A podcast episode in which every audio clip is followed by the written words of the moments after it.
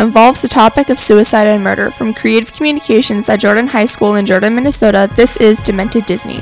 Hello, my fellow Disney fans, and welcome back for another episode of Demented Disney. I'm your host, Matt Hatter, and today we'll be discussing the differences and similarities between Walt and Hans Christian Andersen's version of Little Mermaid. So, to start off this entire podcast, I have I am a big fan of Little Mermaid. I've grown up with this movie ever since when I was little, and I considered considered Ariel as a little mini me, I guess. Um, she's very free spirited, bubbly, just overall. She just loves being around people and collecting things, and I used to be the same way. And the soundtrack was very fun to dance to, and um, and to sing, and to sing along to. And the, my favorite song to actually sing and dance to would be uh, "Under the Sea." It's such it's a really good song and so much fun to dance to. Um, to discuss The Little Mermaid, um, it was actually first released on November 17th of 1989, and it later returned to theaters on November 14th, night of 1997. It was the 28th animated feature during the Disney Renaissance. Um, towards the end of the episode, I will be discussing what the Disney Renaissance is and a few movies that had came out during this time period. And it also marked the 35th anniversary of Disneyland, which was one year after the movie was released. Um, so I'm to go over the um, animated version of Little Mermaid, I am assuming everyone knows. But just to uh, pinpoint a few things, Ariel is the youngest daughter of King Triton, and she's all and she has a fascination with the human the human world. Um, her father finds out about this of her fascination and her falling in love with a human and destroys everything that she has collected in her little grotto. Um, she then goes to the Sea Witch for help, which in return she um, the sea witch turns Ariel into a human. Um, she marries Prince Eric and lives happily ever after. Well, in the original version, that is not the case. Um, so everyone thinks that The Little Mermaid has been written by the Grimm's brothers.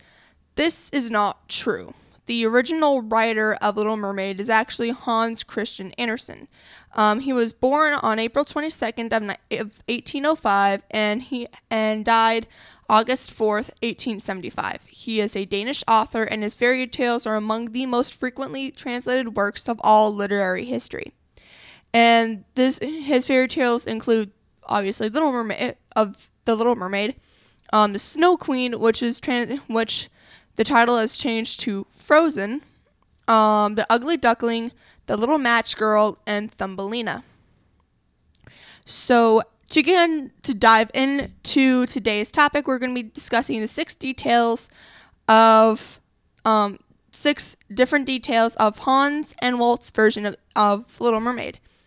Um, number six, we have the ending of Little Mermaid. It's entirely different from each other. So we all know in the Disney version, Ariel and Eric get married and she's a human. Well, in the original version written by Hans, um, this is not the case. Uh, Ariel actually kills herself because she did not want to kill the prince and his beloved, and she, in return, turns into sea foam and becomes part of the ocean. Um, the fifth detail is Ariel's sisters were not very sweet and innocent. As we all saw in the Disney uh, in Disney's version, they all have different talents. Their color, their mermaid tails were kind of have a different color, and they're all different within age groups. Um, in the original version, they're not very innocent. Um, their her Ariel's sisters would lure sailors into the ocean with their voices and kill them by drowning them. So basically, her sisters are sirens. Um, the fourth uh, detail is Ariel having legs isn't very pretty. So in the original version, we can pinpoint like when she turns into human, she has like human legs. She's excited by this fact that she has toes and she kind of wiggles them. Um, and then when she tries to stand up, she's all wobbly, just like a baby would when they first tried to take their steps. And then she falls over, but eventually gets used to them and walks around like nothing's going on, nothing, and she's overall happy that she has them. Um, the original version, she does have legs, but each step that she takes, it feels like she's stepping on very sharp knives. I have experienced this, but it wasn't with sharp knives, it's with glass, and trust me, it's very uncomfortable. No one likes the feel of that.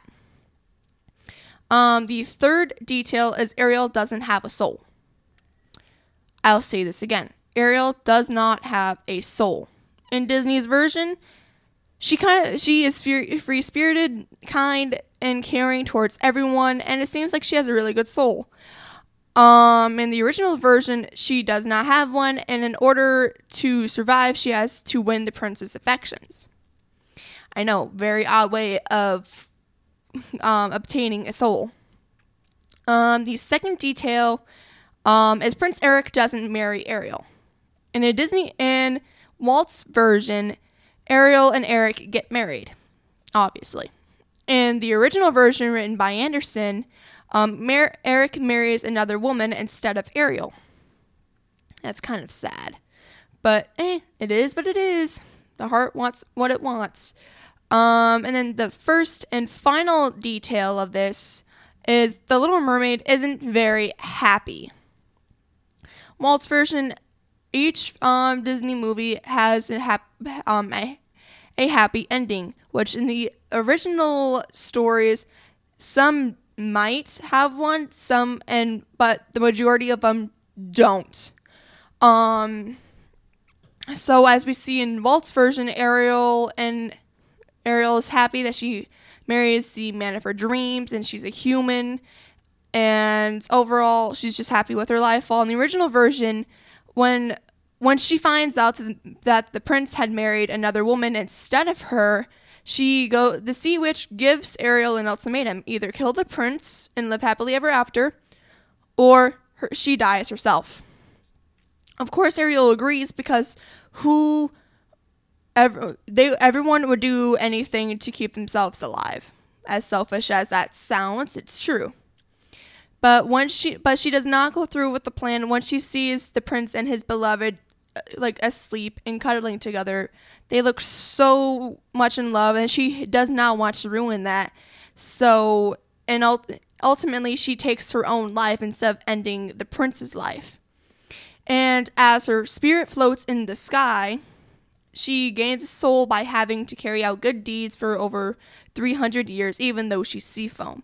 In order to gain a soul or have a happy soul, she has to do a bunch of good deeds. So that is it for the six details. We are now going to move on to like the Disney Renaissance. So everyone's wondering what is the Disney Renaissance? Um, as I stated before, Little Mermaid is the 26th animated feature, but this is the definition or the description of the Disney Renaissance. Um, according to DisneyAvenue.com, the Disney Renaissance is a consider is considered the pinnacle of Disney films. It saw profound success in the box office, with its movies returning to the musical fairy tale storytelling that Disney was known for. Um, it also began the Broadway formula, which means that the that the majority of the, of the Disney movies that had returned to theaters were actually um, turned into Broadway musicals like Little Mermaid, Lion King, um, to name off a few. And some of the movies that were made during this time period, which is 1989 through 1999, is um, Little Mermaid, Aladdin, Beauty and the Beast, Lion King, Hercules, Mulan, and Tarzan. Um, since we're going in order of when the Disney movies came out, which was and might still be your favorite movie in the Disney Renaissance era? Examples of these would be listed that were listed above, like Aladdin, Hercules, and the most underrated Disney movie of all time, in my opinion, would be The Rescuers from Down Under. Post your comments in our Creative Com webpage on Twitter and like and or subscribe to Creative Communications on Spotify or wherever you stream your podcasts. Until next time, have a happy never after. This was a podcast creating created in, commu- in creative communications at Jordan High School in Jordan, Minnesota.